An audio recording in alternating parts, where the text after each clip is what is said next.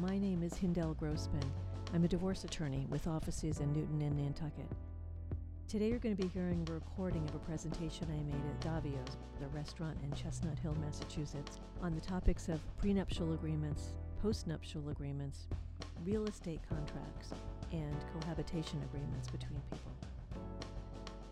The event at Davio's took place on September 22, 2016, before 40 women, and was co-hosted by Peggy Wallman of Peggy Wallman Matchmaking. Listen to my interview with Peggy on a separate podcast.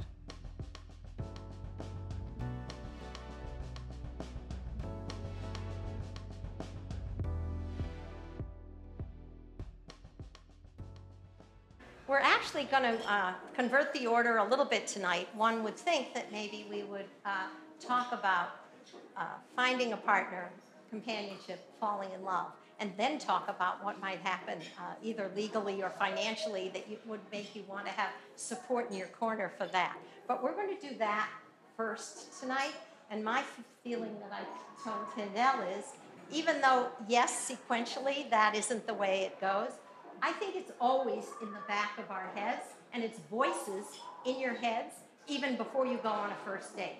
What would happen if, and supposing he's not financially secure, or supposing he's still, hasn't gotten over his divorce yet at all, and he needs some support to do that. So I think those are voices in your head enough that we can go a little bit backwards. So I'm delighted to introduce Hindell Grossman, and actually I want to backtrack one step further to introduce Amy Lampert, who's here tonight, and she's a financial advisor in Needham, and she is a friend of both Hindell's and mine, and actually introduced us, and it was from that introduction that we decided that it would be fun to combine to do an event, a Match Stir event, and I've done many of them for Match.com under different venues than this. So this is a little bit new for me, too. And the first thing I just want to do is I'm going to introduce Hindell, since she's going to go first. And I figure all of us know how to go on websites and read about everybody's background information and their credentials and all of the reasons that they are qualified to do what they do. So I'm here just to introduce Hindell as, in the short time that I've known her, that all I was thinking about it today on my way here, if I were going to get divorced, which I hope won't happen in the immediate future, I can't think of a person that I would rather have beside me to help me through that than Hindell. She is totally a consensus person. She's supportive. One of the first things she told me when I met her was that she employs a young boy in her office who has Asperger's, who did not even at the beginning of their relationship speak or engage or interact, and how far he's come. And so I think you can tell that this is quite a lovely person. So should you need that under some circumstances, or just looking for advice, she also shared with me that some of the women that she has helped through divorces, she has a group and she's followed them and meets with them regularly as a support group. And I thought, gee, I wish you could put that out to the adversarial world of lawyers quickly. So it is with pleasure that I introduce Hindell Grossman.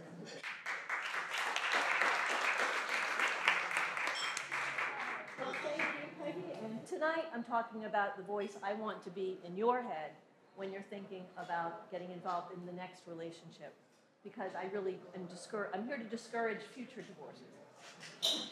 And so what I'd like you to think about is how to best manage the next relationship after Peggy has successfully matched you with some wonderful guy or person. So the three areas I'm going to talk about are prenuptial agreements, postnuptial agreements, and another kind of contract, which can be if you have real estate that you own with someone else, or if you're cohabitating with someone else. And so first we want to talk about prenuptial agreements. We've all heard of them, called prenups. In Massachusetts, they are acceptable, but there are certain requirements that you need to meet in order to make them as valid as possible. And you won't be able to test the validity until you really need to enforce it, and that is if that relationship breaks up. So you do the best, we as attorneys do the best we can to make these prenuptial agreements enforceable, but we're, like so many things we do, looking into the future to try to make the best agreement possible and hope that the law doesn't change by the time you need them enforced. So I can only tell you today what's current law with respect to prenuptial agreements and the enforceability. First, let's talk about how to even talk about a prenup. It's a very delicate topic to discuss, particularly if you're in a relationship where the money issues haven't come up yet, and suddenly the money conversation needs to evolve, needs to be raised. It's delicate because people have maybe come from other relationships and they have assets and maybe even liabilities from other relationships. And it's something that's hard to bring up even in the dating scenario to talk about. Certainly not initially, but eventually. And so you have to pick your timing carefully. But if you're far enough into the relationship that you're talking about, can you marry? It's something that needs to be talked about. Prenups are, the elements of a valid prenup are that it has to be fair and reasonable at the time it's signed. It has to be fair and reasonable at the time someone's challenging its validity, which is when you're divorcing, potentially. But it also has to have full and fair disclosure of all of the assets and liabilities. So there's a contract, a document called the prenup, and attached to it are Schedule A and B, A for one person and B for the other. And on it, you're supposed to disclose all of your assets and your liabilities, so you've talked about these things.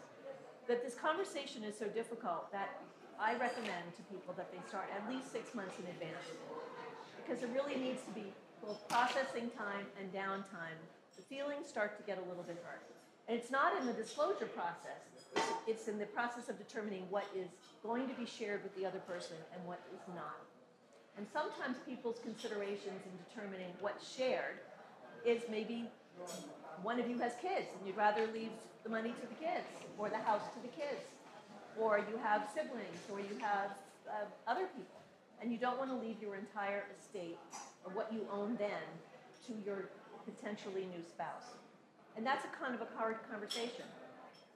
If you both are on the same page with what you want to leave to your respective children, if you both have children, fine, that makes it at least a parallel thought process, but maybe not. Maybe the other person doesn't have children, or maybe the other person has more debts than assets. And each one of you, as I say to people who are getting divorced, everybody goes like this. They want to protect what they have. And this is a particular circumstance, particularly if you're divorced, because you've already gone like this and trying to protect what you have, and now you're potentially trusting another person in a new relationship, and you want to make sure that you understand what the risk is for you financially. So the conversation needs to start early. It can't be the week or even the month before the wedding. It tends to breed some hard feelings, some difficult conversations that you need to separate from and then think about and come back to talk about. So it needs running room, we call it, to bring up the topic and then talk about it. In the prenuptial agreement itself, it has two major components. One is what happens to those assets and liabilities in the event of a divorce in that new relationship, and the second is what happens in the event of death. So I'm going to focus primarily tonight on what happens in the event of divorce. So theoretically, you've already been through one battle, divorce battle, perhaps, and now you want to preserve the assets you've won in that battle, and you want to move forward in some good faith relationship. Often what happens is people say that you each keep what you brought into that new relationship. So those are premarital assets in this marriage. So if you have a piece of real estate, a house, commercial property, whatever, vacation home, whatever it is, you keep that yourself and you don't put the other person's name on the deed. So that becomes separate property or premarital property. And then you might say, for example, that things that you earned together during the marriage, that is joint property. So there's a distinction between what you identify as separate and what you identify as joint.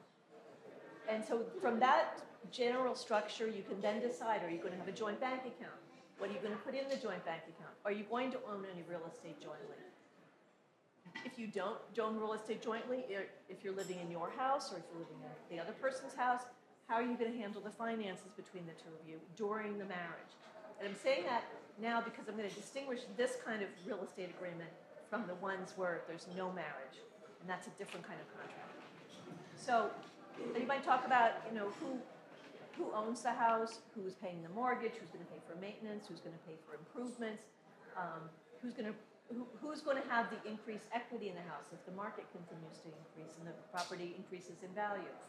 So what we often say is that whatever you have now, you know, if you have $100,000 in a stock or in a real estate or some sort of asset, you get to keep that potentially as a premarital asset and any appreciation that grows on that during the course of the relationship. Those are terms that are specified. And then you get to decide through your negotiations what you want to have as joint property. And all of this is, these are important conversations to have so that everybody's really clear. Because I find that people who aren't really clear, even though the feelings may be hurt initially, it's better to have them hurt now and work these things out early rather than wait till later and try to work them out. So prenups have enormous value. They get challenged periodically if someone doesn't, you know, gets divorced and has signed one that they eventually don't like. It's possible that the other person has, you know, either through earnings or through inheritance or through something has built up a very large estate and that they can't take advantage of it at the divorce. So they become unhappy and they might challenge the validity of the prenup. Ways to make the prenup as valid as possible include, as I said, full and fair disclosure. And so on these schedules A and B, when you identify what your assets are, you have to put a value on there. I had a prenup challenge a year ago where I represented the husband in a divorce, but the husband put on there that he had a 7.5% interest in a realty trust, but there was no value put to it. And that was because that trust owned like $9 million worth of real estate and no one wanted to spend the time getting appraisals on all that real estate and then putting a value on it. It was, you know, it was just too much trouble, and it was fine. I mean, I understood why it happened. But in that case, the wife said, you know, it's invalid because you didn't identify the value of that real estate at the time we signed this prenuptial agreement, which was signed only a week before the marriage, and she had no attorney. And so therefore, it's invalid because I didn't know what I was giving up. So the point of the full disclosure is so both parties, both sides know what they're giving up. In that case, you know, the wife who challenged the prenup said, I didn't have an attorney. The husband said, well, yeah, but my attorney explained it to you, didn't understand, you didn't ask any questions. And if you get to the point where someone challenges a prenup, these are the kinds of circumstances that become difficult to overcome. So really, both sides need to have an attorney and a prenup to enhance the chance that the prenup will be valid in the future. And both sides need to, you know, have English, whatever language it's written in, as their first language, so nobody can say later they didn't understand it. And then it needs to be signed, you know, in front of a notary so that it can be determined in the future with any luck to be fair and reasonable, because that is ultimately the standard. There are certain things you can waive in a prenup. Alimony is one of those things that's very delicate about waiving. It's treated a little bit differently than assets. Assets meaning real estate or bank accounts or stock or retirement accounts. Waiving alimony gets looked at very carefully later because the theory is the judges don't like people to become public charges. And if a person, let's say a woman, has waived alimony in a prenuptial agreement and then later finds that she needs alimony, the judges might find that she, you know, that prenup is invalid in that part because they think that she deserves alimony. Child support, if the pair have children together, can't be waived at all in a prenuptial agreement. It's because the judges require, the courts require that, you know, both parents need to support the children, so it cannot be waived. That's a prenuptial agreement. A postnuptial agreement is between people who are already married, and this is usually a surprise to people that actually you can do this. So I've had a circumstance a couple of years ago where the husband was going to inherit about $5 million from his family, and there was already a sizable amount of money in the household, so it wasn't like this was going to, it's a lot of money, certainly, but they already had a lot of money. So we had a postnuptial agreement, and we basically excluded this additional inheritance amount from the marital pot, so that if this couple were ever to divorce, that new inheritance money would theoretically be excluded from being divided. So the third type of agreement is combination, effectively, of cohabitation agreements and real estate agreements. And these are circumstances where you're not married. There's no marriage, but yet either you want to cohabitate or you want to own real estate with somebody else. Cohabitation obviously suggests that you're living with someone else, and then each one of you has might have a responsibility toward paying some household expenses. It's best to have that kind of agreement in writing. You could have it orally, at least you've had at least a conversation. But in a case I had recently where both parties were previously married and the man moved into the woman's house that she had gotten from her divorce, he then he'd been paid $120,000 to put a new addition on that house. And he paid the mortgage on that house. And when this relationship, this unmarried relationship, fell apart and they were selling this house, it was hard to determine who got what from the proceeds of the sale. He had paid the mortgage, so he had paid down the principal of the mortgage every month, so he had that accrued equity in the property, the addition of the $120,000 addition he put on the house, how much did that increase the value, how much did he get back of that, if not dollar for dollar, then what? And it became very complicated and became somewhat contentious. It did get resolved rather simply in the end, but it would have been unnecessary had there been some sort of agreement between the two of them about how that was managed. My daughter, who's 28, is now living with her boyfriend in Baltimore, and you can imagine what I made her do.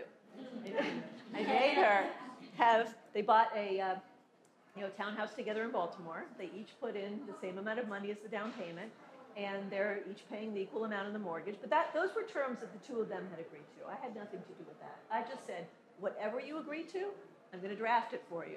And I did, and they both signed it, and I attended the closing, and they both signed it, so that if they were to break up, how do we handle this real estate?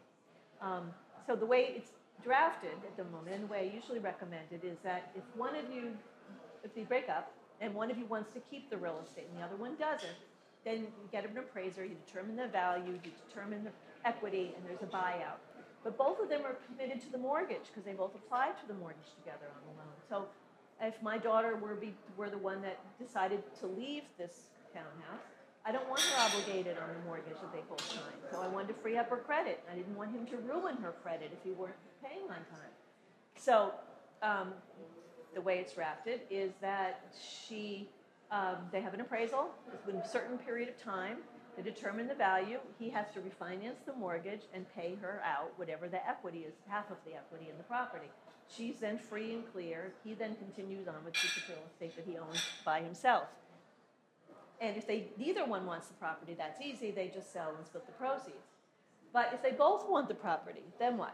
Maybe neither one of them want to leave. And, by the end of a relationship, if they starts to go sour, people get a little pissy with each other, and there's not agreement about who's going to leave the property. Then we had to determine how that was going to happen. And we determined that, whoever can get the financing, because I think their salaries are not the same, whoever can get the financing and come up with the cash to buy the other one out, that's how it will happen. So I'm hoping, I love the guy she's living with, so I'm hoping to never see those days. But I'm grateful that they at least had the conversation with me. So that's essentially what I have to say. The standard for the cohabitation agreement and this real estate agreement I mentioned is different than for the prenup. It's a contract between two consenting adults, and so the terms of whether it's valid or not are different. You don't need the full and fair disclosure and a fair, fair and reasonable at the time it's signed and later at the time it's challenged. It's really like any contract in Massachusetts. There has to be something called consideration, which is a legal term that means something that's given and taken, and it can't be sex. So there are cases that say that sex isn't enough as consideration for these contracts. There have to be something more, people are generally uncomfortable about approaching financial and contractual terms with someone that they love. But I urge you to consider ways, because Peg has all sorts of wonderful ways of approaching difficult topics, as do many other therapists. But these are difficult but essential conversations that I recommend all of you think about and are probably thinking about while you're going through the dating process and how that you might weave these thoughts into what you need and want from the relationship. Thank you. I appreciate all of you coming tonight. It's my pleasure to introduce Peggy Wallman to you tonight. It's been wonderful putting this program together with her. We're in sync together in that way. And as a byproduct, Peg introduced me to someone from Peggy Wallman Matchmaking. So that was lovely. She is the founder and CEO of Matchmaking and Dating Coaching Services. She has made appearances in CBS News, CBS This Morning, the Boston Globe, the New York Times, and Your Tango, and of course, has been actively involved in Match.com. I see from Peg's website that there's this lovely photo of her work walking on the beach with her husband, Richard, of 50 years. And I must say, now that I've met Richard and gotten to know Peg a little better, it's really an endearing, wonderful relationship. And I know that Richard's often involved in the matchmaking process and trying to put the right people together with his skill as well. And I've learned a lot from Peg these past months getting to know you, how to say things a little bit better, how to say things a little more personally, and I think she has a lot to teach you too. So, welcome, Peg.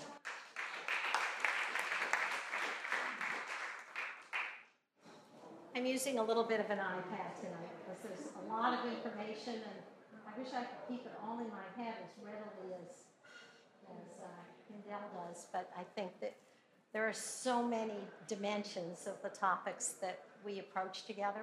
And each of you here tonight comes from a different place. And so I know some of you may be coming out of a divorce, some of you may be widowed, some of you may be single and are looking for a relationship for the first time.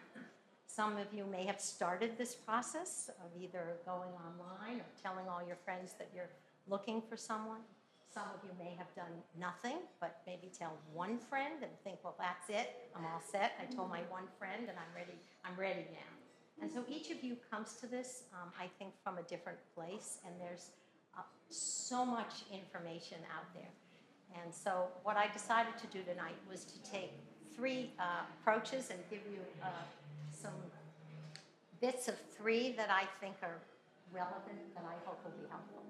So the first one is some general advice about getting started. I'm not going to ask here about who is just getting started. And then we're going to talk a little bit about some online strategies. And then I'm going to give you some advice based on my experience of actually being on dates, some possible responses or initiators of comments, and how you can make that work for you during an evening.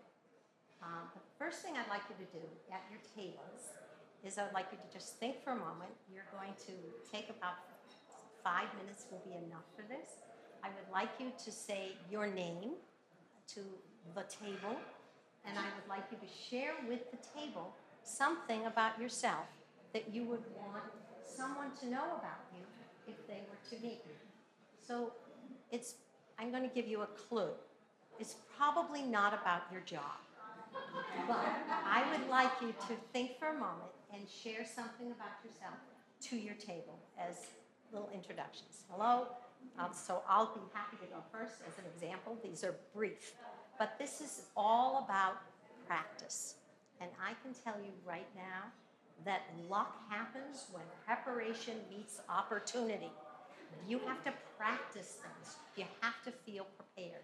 If you don't feel prepared, there's this wall out there, and there's these voices back here, and then it's like, oh my gosh, this isn't working, get me out of here. So this is just a little bit of practice right now. So hello, I'm Peggy Wallman. This is my table. It's really nice to meet you. And I love musical theater.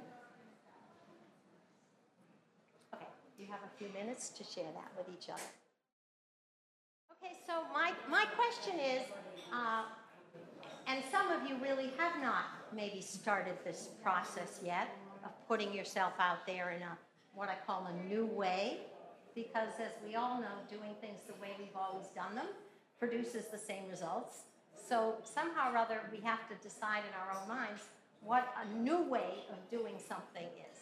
So just a little bit for a second. So how did it feel to sort of say to a group of women that you've never met before, something personal about yourself?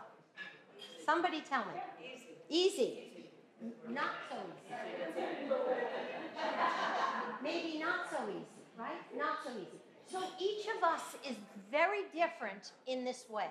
For some people, it's easy. You meet a man, he takes you for a drink, and right away you want to say something nice to him about either some compliment to him, or you expressing something. I heard somebody use the phrase tonight, I think I heard it right here, something about which I'm passionate. That is a wonderful phrase.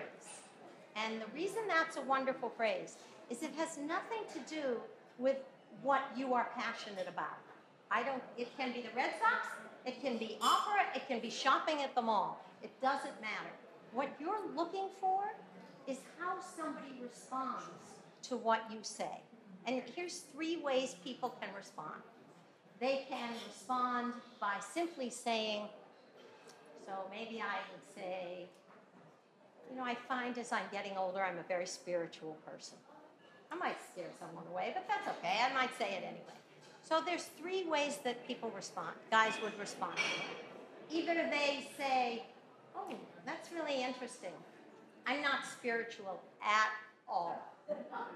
Or they might say, and you might say, what does that mean to you? Or maybe he'll say, that's interesting. I'd like to hear more about that. Or maybe he'll say, so am I. But here's the deal. It doesn't matter which of the three he says. It matters that you're hearing how he appreciated or acknowledged what you said. And I don't know how many of you remember the movie Grease or the show or whatever, but there's a great song in there, and it's Tell Me More. Tell me more is a mantra that you can use. That's how you get to know people, by asking for more information.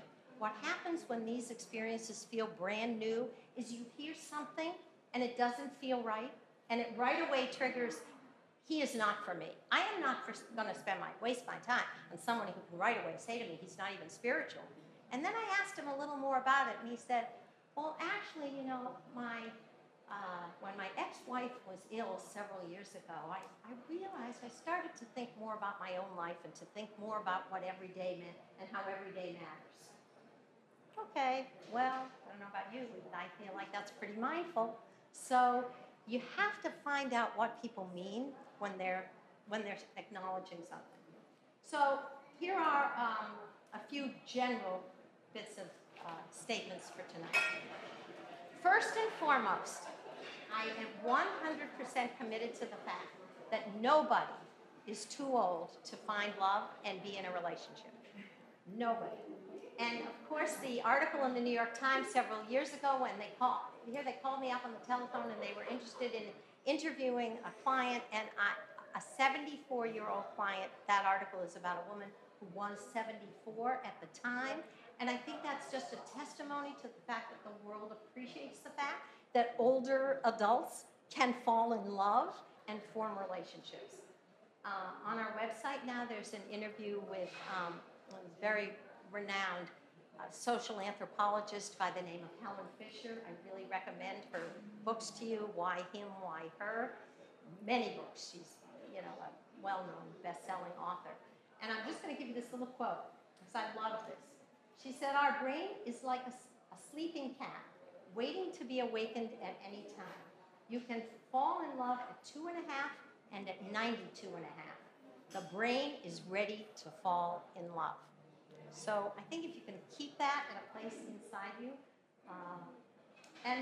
And I also just want to tell you that this spring, an 87-year-old gentleman came into our office, and dapper, three-piece suit, just absolutely adorable. And I thought, wait a minute, 87? And he started talking, and he had just come back from Oregon, where he had gone to his granddaughter's graduation out of Reed College. He had a 3-week trip planned to Budapest during July, which he's now come back from. And the week he came to see us, he was getting a brand new Tesla. And he left our office. And let me tell you, I took a step back to what my own preconceived notions were. And we, you know, introduced him to 3 lovely women.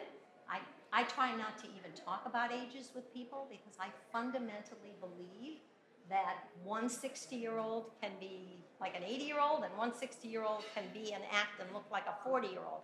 I can't tell any ages anymore, and I think, you know, look at you all. You're beautiful. You know, you're beautiful, you're fresh, you're young looking. No guy, it's really hard for guys. You know, they're, if you can keep that away from them, they can really end up surprised about women. So age is really important. So second one I want to say is, these are just some general comments. You have to be open to new possibilities. When they asked Picasso, how do you choose what to paint? He said, I seek, I find. I look out there. I think that the world is full of possibilities. So I say that when to benefit from your wisdom and your experience, that you can actually be more open and not more closed. You have to use that experience to say, I can use that experience to open myself up, or I have the choice. I can use that experience to close myself off. So here's a sentence that I prescribe to, and I'm going to give you a few of these. This is one, and many women tell us this is so liberating for them. I am looking for someone wonderful, and I know he may come in a totally unexpected package. Now, you practice saying that, like to the mirror, or to a girlfriend, or any way you go. You will take away all those voices about what that person has to be. What does that have to be? It has to be someone wonderful who cares for you. And he may be tall, and he may be short, and he may be bald, and he may be rich, and he may have gone to all the schools that somehow you felt were important, and he may love all the same shows you did. None of that matters. What matters is that you are open to the fact that he's in an unexpected package. Okay. So the next one after that is that I want to tell you to forget your lists. Really important phrase. Forget your list. Think about who you need, not about who you want. Who are the people that make you happy? Who do you like to be with and why? Do they have a certain figure? Do they have a certain job? Do they go on certain places on vacation? Probably not. You choose your friends because they're people who make you feel good. They're what I call penthouse people, not basement people. So you're looking for people that you feel happy with. And I think that's really important.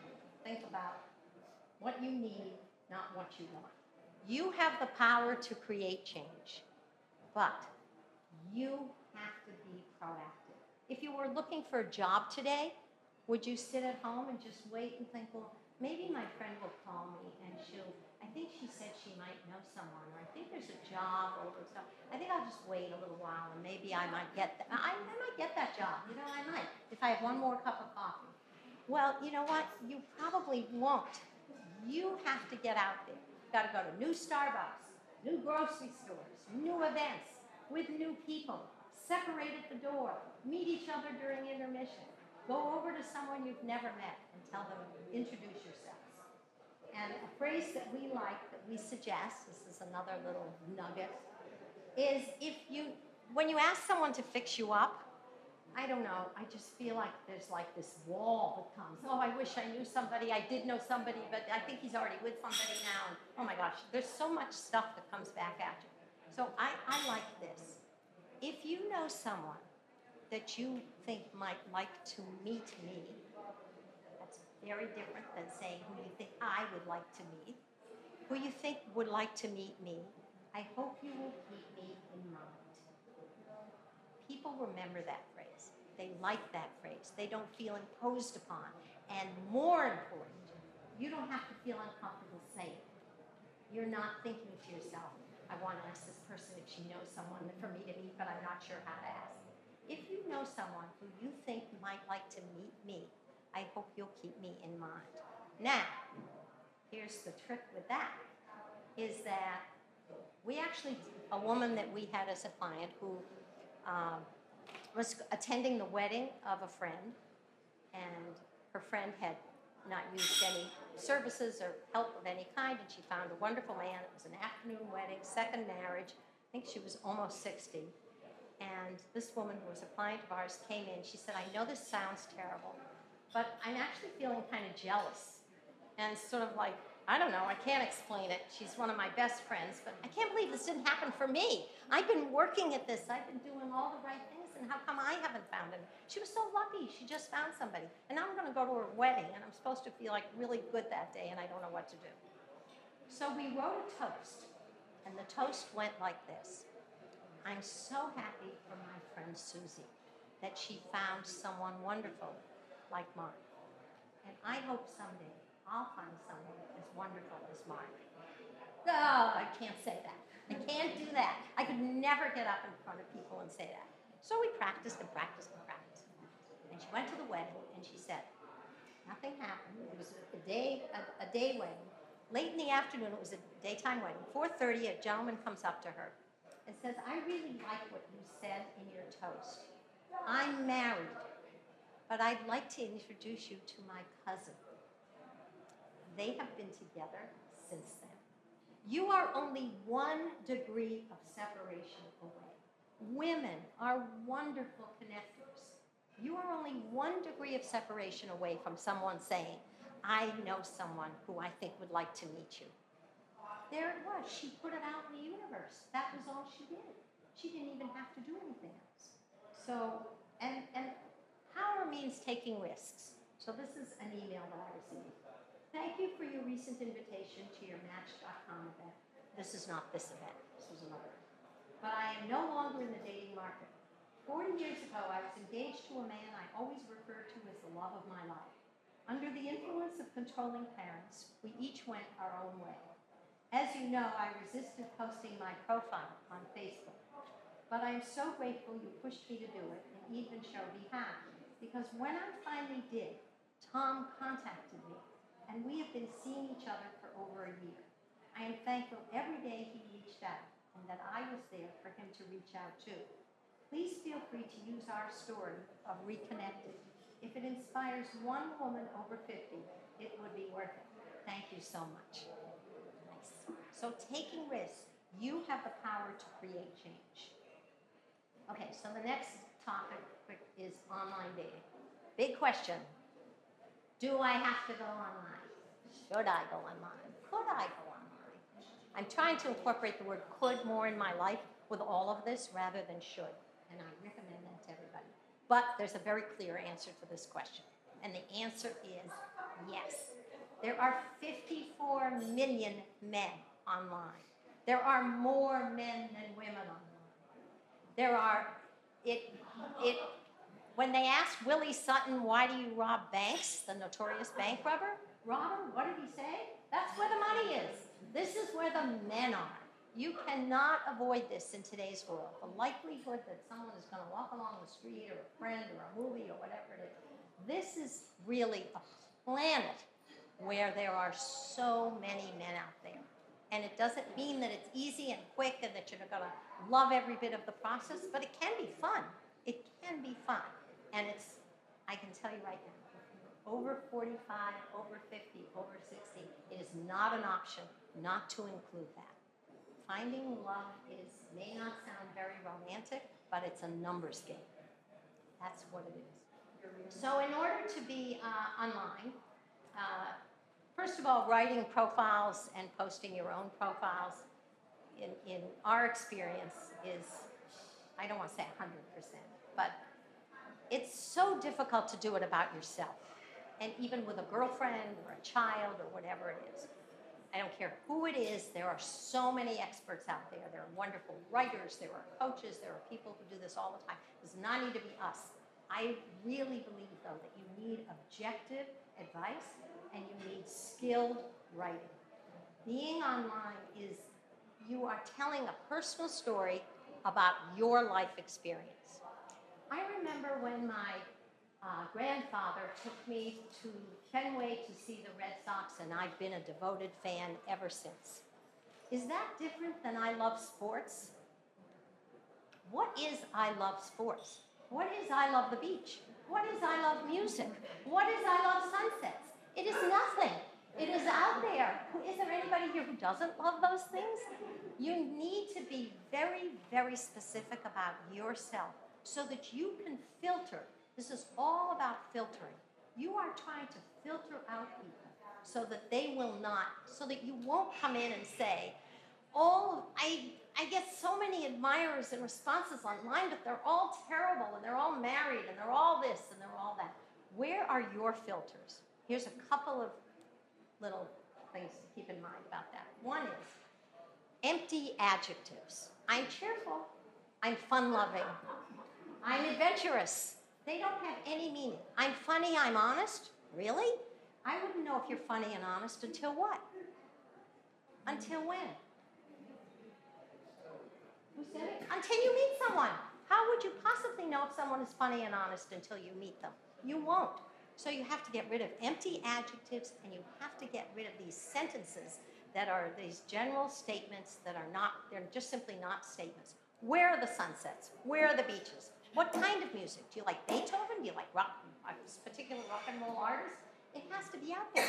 If he's never listened to Beethoven and he doesn't want to and he has no interest, guess what? He's not going to send you an email, no matter how cute you are. And that's great, because you don't really want an email from him, because it's not someone you want to spend your time with.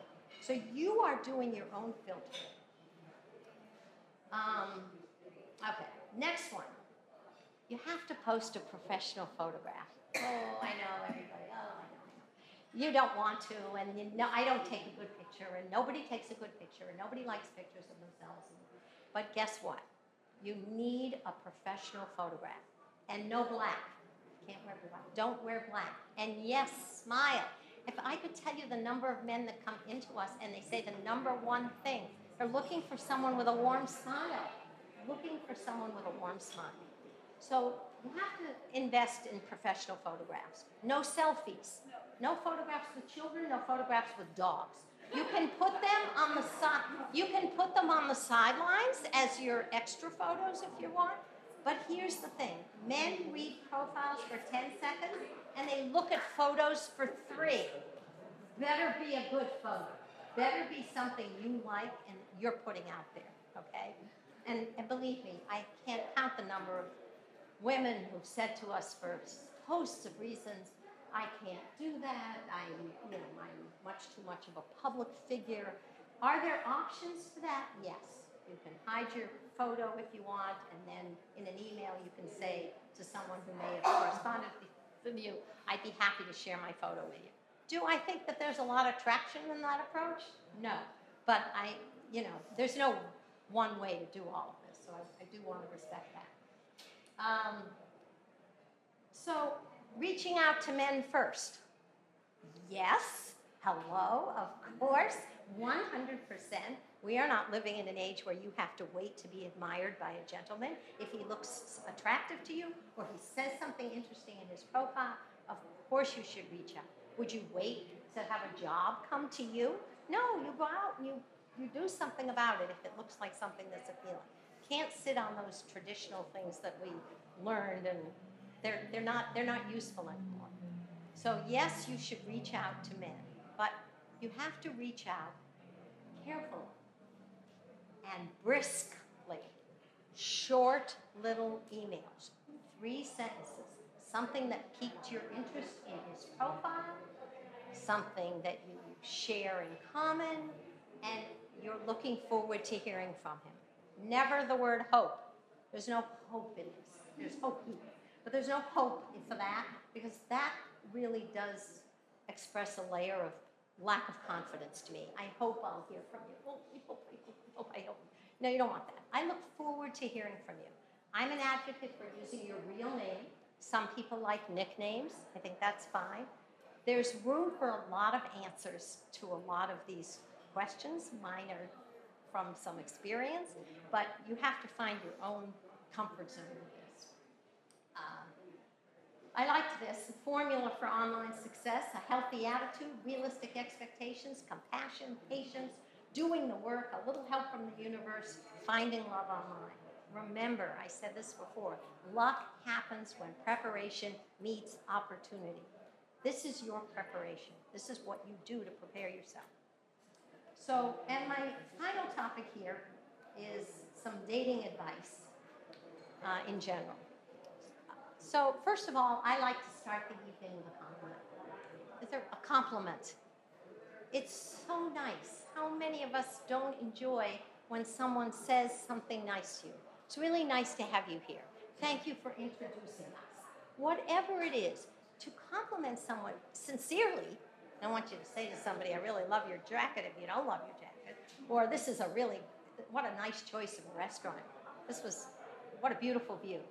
But making people feel good is how you build connection. That's how you build connection, by giving compliments. And believe me, I tell this to guys all the time. You have to be prepared with your 30-second elevator speech. That's not what you did before. That's something about which you are passionate. Who you are as a person is not about what you do. It may be rewarding and gratifying, and you love going to work every day. That's a wonderful thing to say.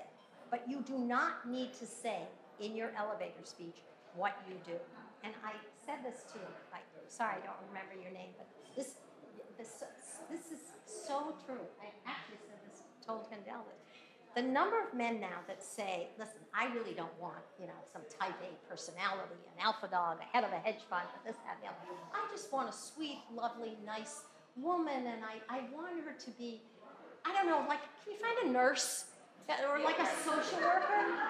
I want women that are not so proactive and so into their own lives that they're not going to have room for men. Whether or not that's true or not, it can come across very easily and very easily misinterpreted.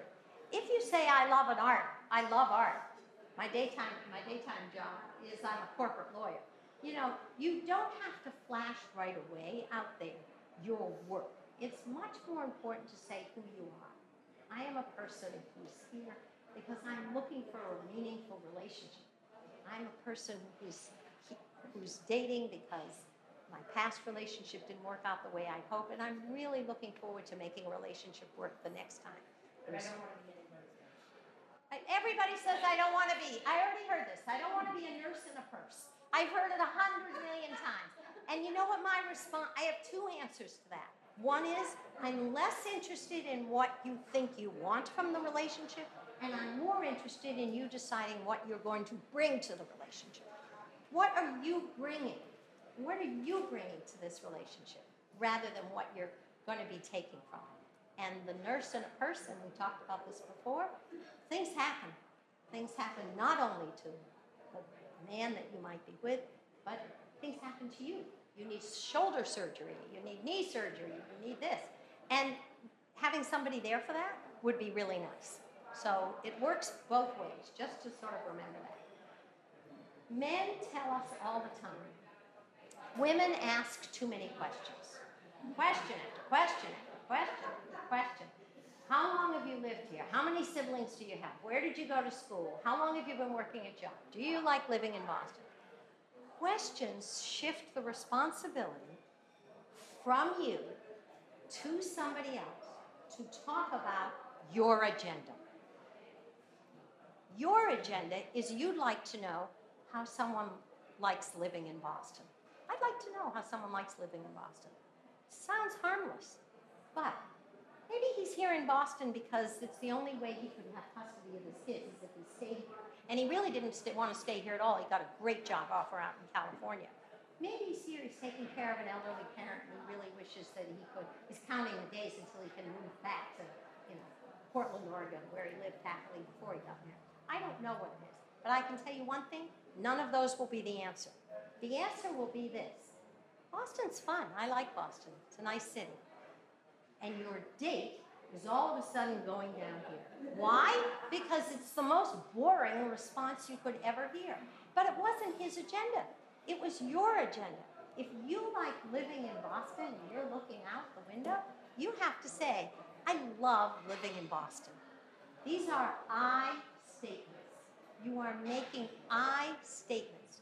You are not asking questions. The three most intrusive questions in this culture that don't exist anywhere else in the world, anywhere else. You would go to Europe and you would sit at a table, they would laugh if you said, where did you go to school? And, you know, even what do you do for a living? You know, like the New Yorker cartoon, I love that. You know, so what do? You mean for money? You know, what do you do? Where did you go to school? Where did you grow up? I grew up in New York. Oh, really? Where in New York? Oh, the Upper East Side. Oh, So everything is somehow telling you a little bit of information that then you're depositing in a particular way, and then you're making all these interpretations about what you heard. You have to learn to make statements about you and try to ask. I mean, questions are organic. I'm not saying you're never going to ask questions. But be aware when you're meeting someone that you're not reading them with questions. You're reading them with information about yourself. So, okay. So here are a few very specific questions that Hindell and I talked about when we do come a lot to.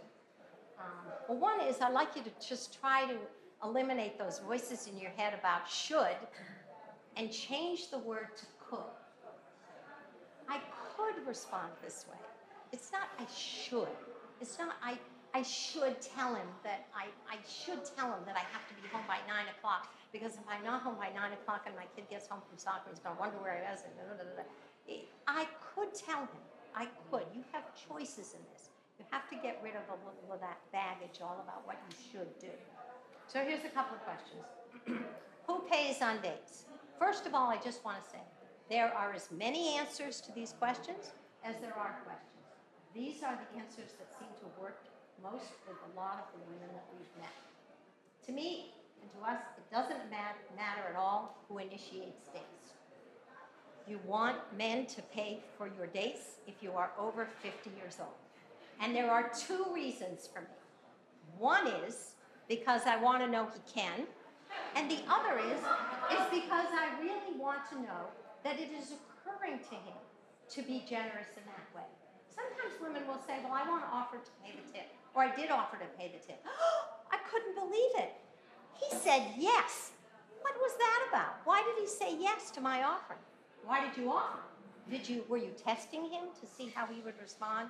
Expect that graciousness at this stage of life. When you're, for clients that are 20s and in their 30s, things are different then. They haven't settled, they're not settled in their lives. This is different. We say after the fourth, fifth date, maybe, then I think it's really nice if a woman comes up with something that she would like to do based on your experiences together. Gee, I know we both have expressed that we enjoy musical theater, and you know, Sunday in the Park is playing at the Huntington, and I think it would be really fun to go, my treat. Now, there's two answers to that. He says, oh, I'd love to go, but no, I absolutely want to pay. Fine, thank you very much. Or, that sounds great, and I'd love to. Thank you for the invitation.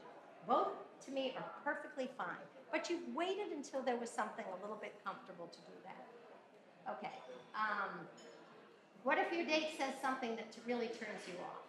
Two reminders. I think someone said something to me earlier tonight. One is, remember, he's nervous too. This first date business is absolutely traumatic. Nobody knows. There's no patterns. There's no specific guidelines. He's nervous. He may say something that may trigger something for you, and then all of a sudden he's back in your head as someone all like, I barely want to be here for the rest of the evening, because he said one thing that somehow didn't fit into your spectrum. And an example of that I had was a woman from upper state New York. She's a professor up there, and she had gone out with somebody. And she reported back to us that I just couldn't believe what he said. He said that when he was in college, his mother wrote his papers for him. And she said, that was the end for me. Have you ever heard of anything more ridiculous than that? So I said to her, well, what did he mean? She said, I don't know. Did he type them for her? Did he? I don't know what I still don't know. I don't know what he meant. But when something does not strike you right, and it doesn't resonate, and something feels askew, rather than say, oh, my intuition was right, this isn't the guy I want to spend the rest of my life with, which I don't think you can ever decide in one day anyway, instead, ask him a little bit more about what he meant by that, or if something didn't resonate in a way that is weighing heavy. It's like raising your children, you know, you can't get mad at them in the moment. It doesn't work so great. But if you can put it off a little bit and come back at a later time, in the evening or at the date or the next date or whatever, say, you know, we talked about this. And you know, that there was something that you said that just didn't resonate with me last night. And I just wanted to share it with you and let you know how I felt. Now you are getting to know someone because you're going to hear how he feels because you've been honest about what you felt instead of putting it into that place where he's out of here. I don't like that. It didn't make sense to me. When should we talk about financial security? We suggest you postpone the topic of each other's financial security till you have decided this is someone you want to be exclusive with. There's no reason for you to talk about your financial security while you're just dating. When you've decided that this is a relationship that you really want to be in, the information Hindell gave you is priceless. You need to hang on to that. Does there have to be chemistry or a spark? Well, do this all the time. Of course there has to be something that attracts you to someone. But is it going to be the same kind of chemistry and spark that you might have felt 20 or 30 years ago, for those of you who may have been in an earlier relationship? Probably not. At this time in your life, it may be based on a sense of humor. It may be based on his calm demeanor. It may be based on his adventurous spirit. It's going to have a different background to it than what it had when light bulbs were going off and everything just felt like. And that it doesn't mean you're not attracted, but it does mean that it takes time. It doesn't necessarily have to happen the first time you look at someone. I think if you can put that in a place and remember that, you can enjoy meeting people. This time, this relationship is likely to have its own unique features. Some of you may be widowed, some of you divorced, some of you never married, it doesn't matter. This one is unique. And if you're trying to replicate one, that can be dangerous. And if you're trying to say to yourself, I know it, I'm going to tell you, Peggy, right now, here's a list of exactly what I don't want. There, you can't know. You can't know. Every man is different. Someone we were talking before. Here's another word to get rid of. All. All. All men online are married. All older men want younger women. All men are... Oh. There's no all in this. The new word in your vocabulary is some. Some. And guess what? You're only looking for one. You don't need some. You only want one. So if you can try to back away from the generalizations. I'd like you to see yourself as confident, spectacular women. Unstick yourselves from these limiting beliefs that you've had before. Think about doing things in a way that's new and that to produce new results. Little things. A different Starbucks, a different supermarket. Try something new. You wouldn't still be here if you didn't have hope that there's someone wonderful out there for you. Otherwise, you wouldn't be here. And it's that hope, it's that belief that really empowers you. And if you can feel empowered to do this, this will happen for you. I like the, some of us, I assume, are old enough to remember the lyrics. Pick yourself up, take a deep breath, dust yourself off, and start all over again. And that's, I think, what this is all about. It's not easier or harder when you're older. It's both. But you can do that if you own that moment. When a journalist asked Nora Ephron, why do you only write about relationships? She said, is there anything else?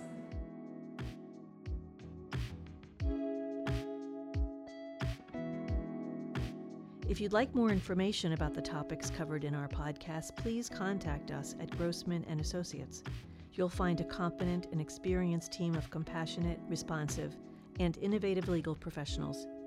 Email me at hindell@grossmanltd.com. My first name is spelled HINDELL, or call us at 617-969-0069. Thank you for listening.